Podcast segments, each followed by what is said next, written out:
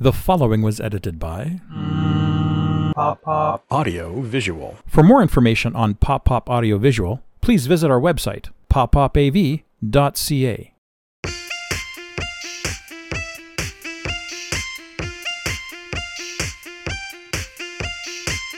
Welcome back, everyone. My name is Jess T. I'm here with my amazing co host, Donnie. Hello, everybody. And you've stumbled upon Perfectly Average People. Don, how are you doing this week? I am doing awesome. I can't tell you how much retirement is done a great thing for my health. I love it. I love it. Oh, well, don't rub it in too much. Yeah. We'll get there eventually someday. And we're having lots of fun right now, so I can't complain. Anything you want to share with me? I think you had something. Before we get into today's podcast discussion and just bring up some information that I don't think all our listeners know, and I want to share some great comments that some of our happies have sent to us. Now, that has come from a, a listener, so I'm actually just going to keep that. Oh, wonderful. If you are listening to this, obviously our main platform is Podbean, and you can find us on the Podbean app, which is perfectlyaveragepeople.podbean.com. We are on Meta, Facebook. You can look for us there at facebook.com forward slash PAP9000. We're on X, formerly Twitter. Our username is PAP9000 as well. And then, of course, on Instagram, one word, perfectly average people. So, for our one listener who's out there, please pass that around and tell people that's where we're at. And of course, we are stored on Google Podcasts and Apple Podcasts. Now, you can get the links if you go directly to podbean.com. Uh, you'll find in that page the Google Podcast link and the Apple Podcast link. There's one thing I want to talk about. There's a really cool app that I found out there. It's called Antenna Pod. Hmm. Have you seen this one? I have never heard of this, no. It's not as busy as Apple Podcasts and Google Podcasts. It actually only hosts the podcasts that you want. Oh. So you never notice when you open up Apple Podcasts, they're always like, look at this, look at this. And they have Mhm. just, yeah. So Antenna app, it's like an empty app. You type it in and just the podcast shows up that you do. oh, very interesting. No advertising. It's it's quite cool. Oh, well, thanks for that. I'll check it out. Let's talk about fan club. One of our listeners by the name of Craig, he mentioned this. He says, My attention is not easily held as it does waver, but it didn't waver when I listened to your first episode. I am a member of the fan club. We call ourselves Pappies. And then one from Steve, a refreshing break from the usual. I love the challenge they have set themselves for to find the remarkable inside the ordinary. Isn't that introspective? Like, Steve, dude, like, Appreciate that coming from him. hmm Honestly, I think Steve could solve the space time continuum if you gave him a lab. I think he'd be one of those evil lab guys that could probably take over the world. He's great. We'll have to have him on sometime too, because he's got so many interesting interests and, and hobbies. So he would be a great guest. I will share too some breaking news with you, Don, because I'm so excited about this. Literally an hour ago, Okay. I had somebody reach out to me on LinkedIn, someone who have only recently met through a program that I'm taking. And he has made a first guest nomination. So he reached out. It's a small business owner, creative content developer. She's the author of her first children's book, the co founder of a nonprofit. The list goes on. She sounds incredible.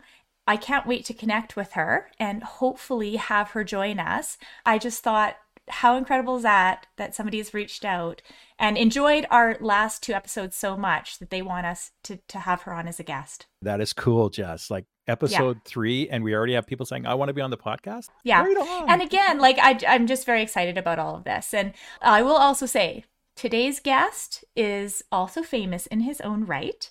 He's a respected industry executive and business leader, and is the co founder of several companies.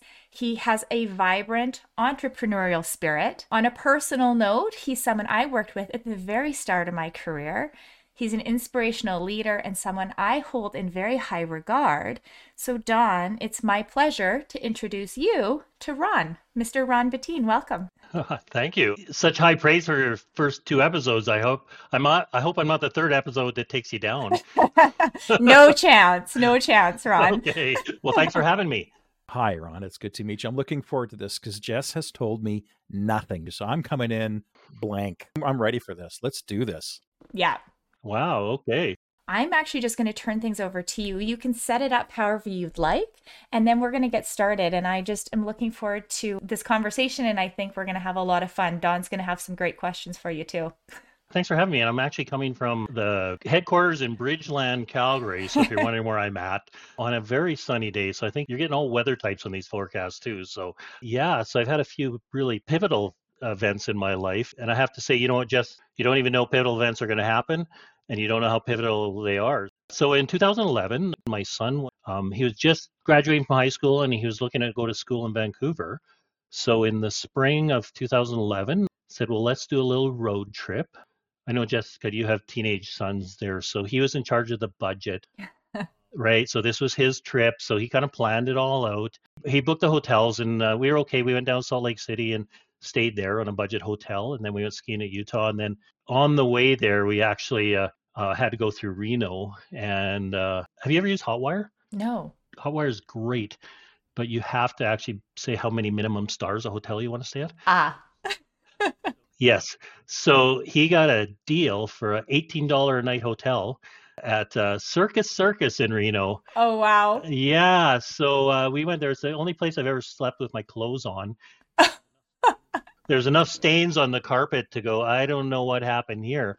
But when we arrived, they gave us a $50 casino card. So in my son's mind, we had just made money on this trip, right? We should be actually staying here all the time, right? That's like girl math right there yes, uh, we managed to blow that 50 bucks right away. Uh, so then we left there, uh, and then things got interesting because then all we had to do was just drive up to Portland, stay at Portland, and then head up to Vancouver. So the rest of the trip was just the rest of the road trip.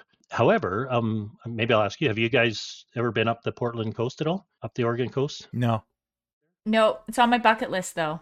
Gorgeous, amazing, windy roads, great scenery you really shouldn't do it like my son and I were doing. It was just like get here to there. We were halfway up about Coos Bay and we drove by these billboards that said rent ATVs, rent quads, uh, dune buggy rides. And we looked and they were on one side of the road and the other side of the road were these huge, amazing sand dunes.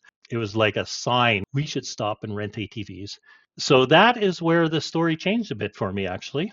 I love that it's it was an unscripted part of your journey because I often tell people to not script themselves because you know it's so much more interesting that way. But i guess there is some risk in unscripted right? I pulled it up on google maps. So you're right by the coast there. Mm-hmm. i'm looking at some of the pictures right now. It's amazing. Yeah. It's amazing country. Amazing. Yeah. So we went in we rented atvs and and we actually uh, we own quads, so this should be a no-brainer, right? Um, in fact, we had a choice.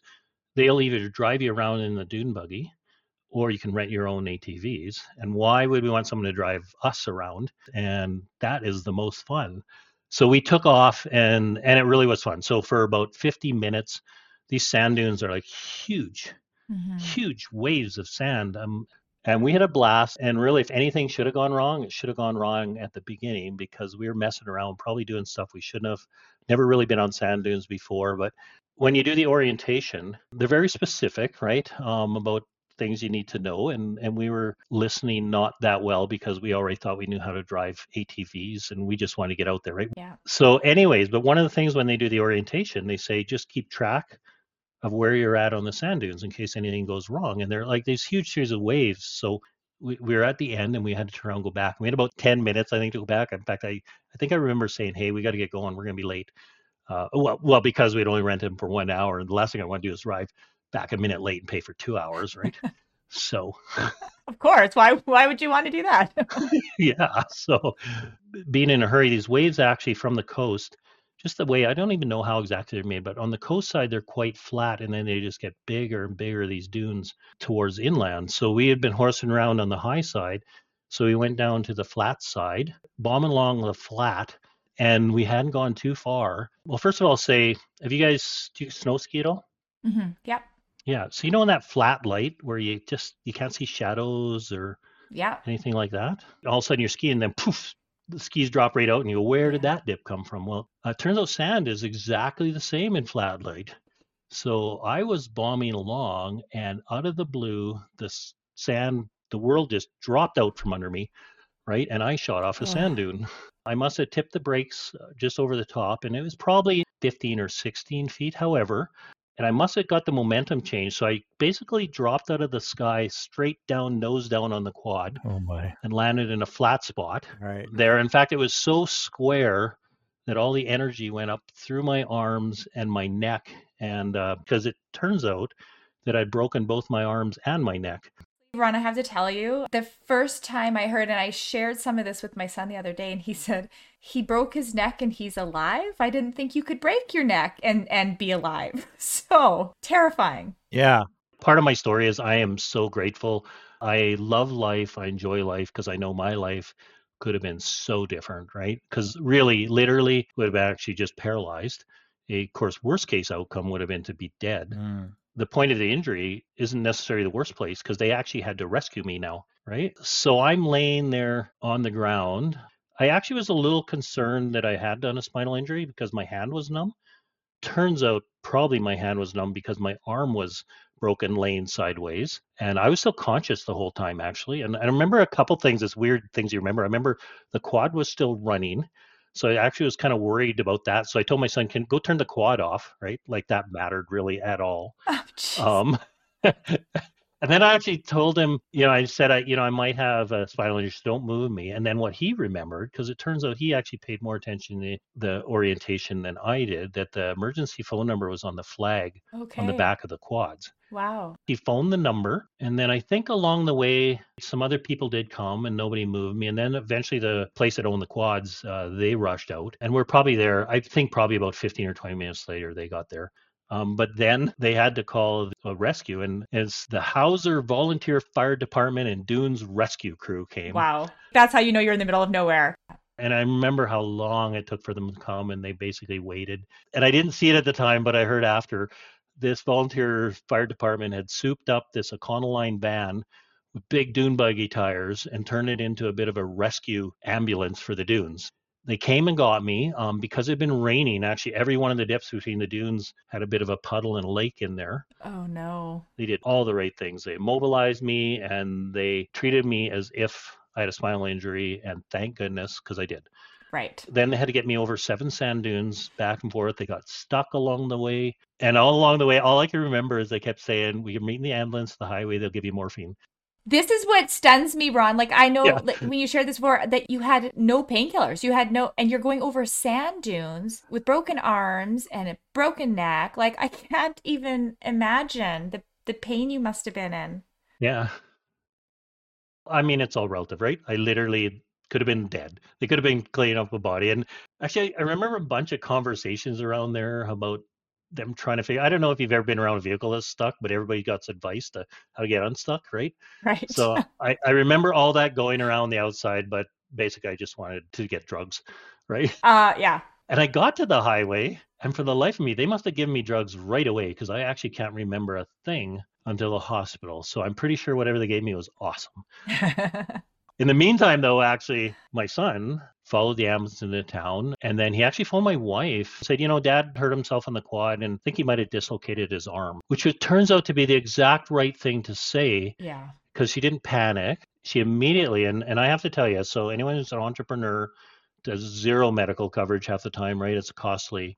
My wife works for the Palliser School District. They were covered. So thank goodness. And a little a public service announcement don't ever leave the country without travel insurance because you never know how expensive it'll be. Yeah, wise. So we get to the hospital and Coos Bay. It's a lot like Banff, actually. Um, you know, it has some of the best spinal and orthopedic surgeons around because it turns out adventurous people hurt themselves lots. Yeah, they break their bones. They sure that makes sense. Go figure. so this little hospital, which is almost empty when I arrived, had a, a spinal surgeon and an orthopedic surgeon.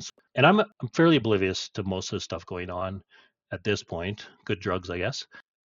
And, and to be specific, I ended up with a plate from my C5 to T2. So basically, the vertebrae right between your shoulder blades, like that's where all the energy went. So he's explaining all this to me, of which obviously I wasn't comprehending then, and I can't remember all the details now on my arms, but but he wanted verbal approval to do spinal surgery. I really probably had no choice. Right? What are we going to do? Have a debate with him? Um, however, it was my phone a friend moment. I said, "Can I phone a friend? And my son of course it wasn't me phoning it was him. So i phoned my friend was my my cousin scott jarvis in calgary. He's a neurologist. I didn't know who else to call. And it was kind of crazy because 99% of the time he actually never answers his phone right? And he'll call me back two weeks later. Uh, this one particular time he answered right away. And my son's holding the phone to my ear and i explained hey i'm laying in hospital in coos bay and I got to get spinal surgery. Can you talk to the surgeon? Yeah, yeah, sure. And then my son hands the phone over and they talk back and forth. And, and it turns out I learned a lot of this after is that my cousin was in a bar in Montreal. Um, he had been at a conference and it was, he was sitting with like five of the top spinal neurologists in North America this, in this bar. This, this just right? gives me like goosebumps, yeah. Ron. Like, yeah. what are the odds of that? That's just so wild. It's crazy. And the conversation wasn't whether I should get spinal surgery. I guess did a whole risk assessment with this spinal surgeon who suspect he's probably pretty pissed off. Right. Quite honest with you. Like happening? how, how did this happen? Right. was, it was a quiet, sleepy March, nobody in, and next thing you know, he's oh. getting interviewed. So, uh, so at the end, uh, I think then they must have immediately put me under again, and so that night I had spinal surgery, and I like five of my vertebrae are fused and uh, along the way they kept resetting my arms and my wrists and this was all basically within 12 hours and we didn't end up in portland I had my new adventure recovering in the hospital so and you weren't there very long right they didn't keep you in the hospital for very long well, it turns out that when your insurance company is paying for it, they don't actually talk to the patient much. Hmm. I think the only conversation was, is he ready? Can he go home? Can he go home? You know, we estimated because yeah. for a while we were seeing, we actually literally seen some of the bills come through, and it was within a week north of 200,000 US this thing cost, right? Wow. And the longer I was down there, the more it's costing the insurance company. We were kind of grateful that we had insurance. Oh, yeah, no kidding.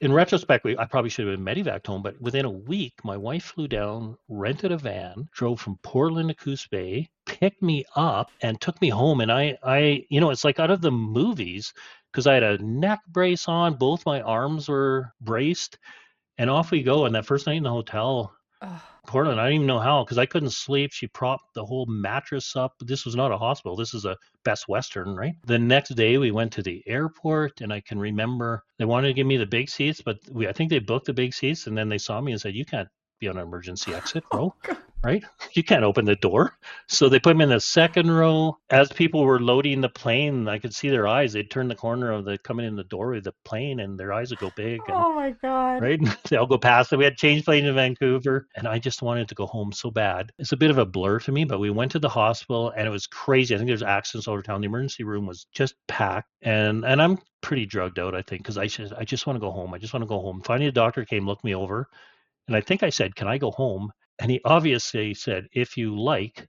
And again, I never should have said that because I didn't stay overnight. And what we learned is I never really got into the Alberta healthcare system because um, we went home. And then after that, Sheila was like my Alberta healthcare system after that, right? Um, wow, that's so, so challenging. It was. She's amazing. Sheila's amazing, actually. So there's so much more obviously to follow and, and all the recovery and everything else that you went through. But I just have to ask, like, what is it about you? And I know you're also very humble, but in this moment, try not to be. Through all the experiences you've had in your life, what helped you to overcome all of the physical and the mental challenges while you were recovering? Oh, good question. I mean, I've always been a I'm always forward-looking person, so I don't live too much in the past. In fact, you and I joked a bit. I if I ever get a tattoo, which I don't know if I ever would, be literally behind my neck that says no looking back um because because it kind of represents i literally can't look back um but it's it's i don't know it's a bit of way and i actually i look back to the whole time i never once it's crazy but i never once thought that i was going to die or be paralyzed or anything and i look back go oh that was kind of naive of me it could have been so much worse right you can't change the past right mm-hmm. so all mm-hmm. you can do is look forward to the future and and and life throws curves at you all the time, right? And I'm. I've had an amazing adventurous life, but any one of them could have been the worst point in my life or turns out to be the pivotal change yeah. in my life. So I guess that was just another one. When you think about that, so you're you basically said this is kind of who you are and and you're just somebody who never does look mm-hmm. back, but how did it reshape your perspective on life because it had to have had Well, for sure. Actually, so a couple things is, you know, if you're going to try something, life could be over just like that, right? So it's something you want to do. And and for me, um, you know, I've I've actually been fortunate to do a lot of things, but for me, I kind of when I re- reevaluated after, I said, hey, what are some things I want to do? So I actually said, you know, I'd love to get my graduate degree, right? Go to graduate school. So I literally, I kind of did some research and I ended up applying to Queen's uh, Queen's Business School, and I got accepted in their MBA program, and uh, and I went and got my MBA. And I, I don't know. I think you know it's always something that I kind of wanted to do. And I after Max, I thought, well, well, why not? Right? Yeah. Yep. like, what's stopping me? So so yeah, and then then I started a whole other uh, venture in my life. A couple things that were kind of cool out of there. So when I did my MBA, I actually went in too soon. It turns out I should have waited to recovery, but I couldn't sit all the time. So when I was did my MBA, I actually had to stand, and then I actually had a treadmill. So I repurposed a treadmill. So I um, built a do-it-yourself treadmill desk um, doing my MBA. So I so I literally say I walked my way. I walked my way through my MBA because I physically could not sit the way through it. Um, out of the it was kind of out of the Queen's uh, program. They have a, at the end you have to do a capstone project. So I did capstone on manufacturing a treadmill desk, and then and my classmates jumped on board, and with a couple classmates, we said, "Hey, well, let's just turn this into a company." So this was the risk part of me that I don't know if I'd ever done before. We literally, I didn't know anything about manufacturing, design, product design, marketing, anything. But I kind of did as a capstone project, and three of us at our MBA class said, "Well, let's just start a company." So we started a company, and we basically invented the, what now is the walk top treadmill desk. Which I think lots of people will like listening will know what that is, right? I mean, especially with the advent of this hybrid and work from home, more and more people are doing that what I think that timing probably was pretty great for something like that. So yeah, so that's been cool. And we're still manufacturing and selling them. You know, my primary business is more executive uh, management consulting, but uh, just because I like my self life interesting, we actually have this walk top treadmill desk on the side. So yeah, that's cool. I look at this on a psychological point of view. I want to go back to this part why didn't you freak out? Why weren't you yelling? Why weren't you, you know, oh my gosh, I'm going to die? Like, mm-hmm. we're all products of our environment.